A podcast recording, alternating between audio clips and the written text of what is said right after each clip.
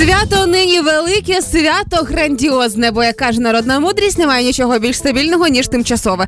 Виповнюється рівно рік двотижневому тимчасовому карантину. І рік як ВОЗ оголосила про пандемію COVID-19. Конечно, год пандемии, родненький. Мы вас поздравляем с этим. И в честь этого праздника, который именуется в народе как Кавидалей, а, мы бы хотели вам дать несколько советов о том, как отмечать этот праздник. Обов'язково, тому в першу чергу це, звісно ж, красива нарядна маска з блискітками, з паєтками, з камінцями Сваровські і вишита вручну. В этот день принято дарить туалетную бумагу, гречку и остальные товары, покупаемые на почве паники.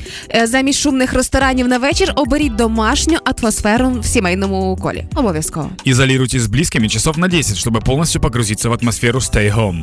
Нехай на вашому святковому столі обов'язково буде величезний літровий антисептик. Однако в пластике ставить его не стоит. Для этого подойдет прекрасный хрустальный графин. Дуже серйозно підійдь до вибору фільмів, до вибору форми і запаху мила, оскільки це перше, чим потрібно здивувати гостей вже в ванній кімнаті. Незаменим в этот день и праздничный плейлист.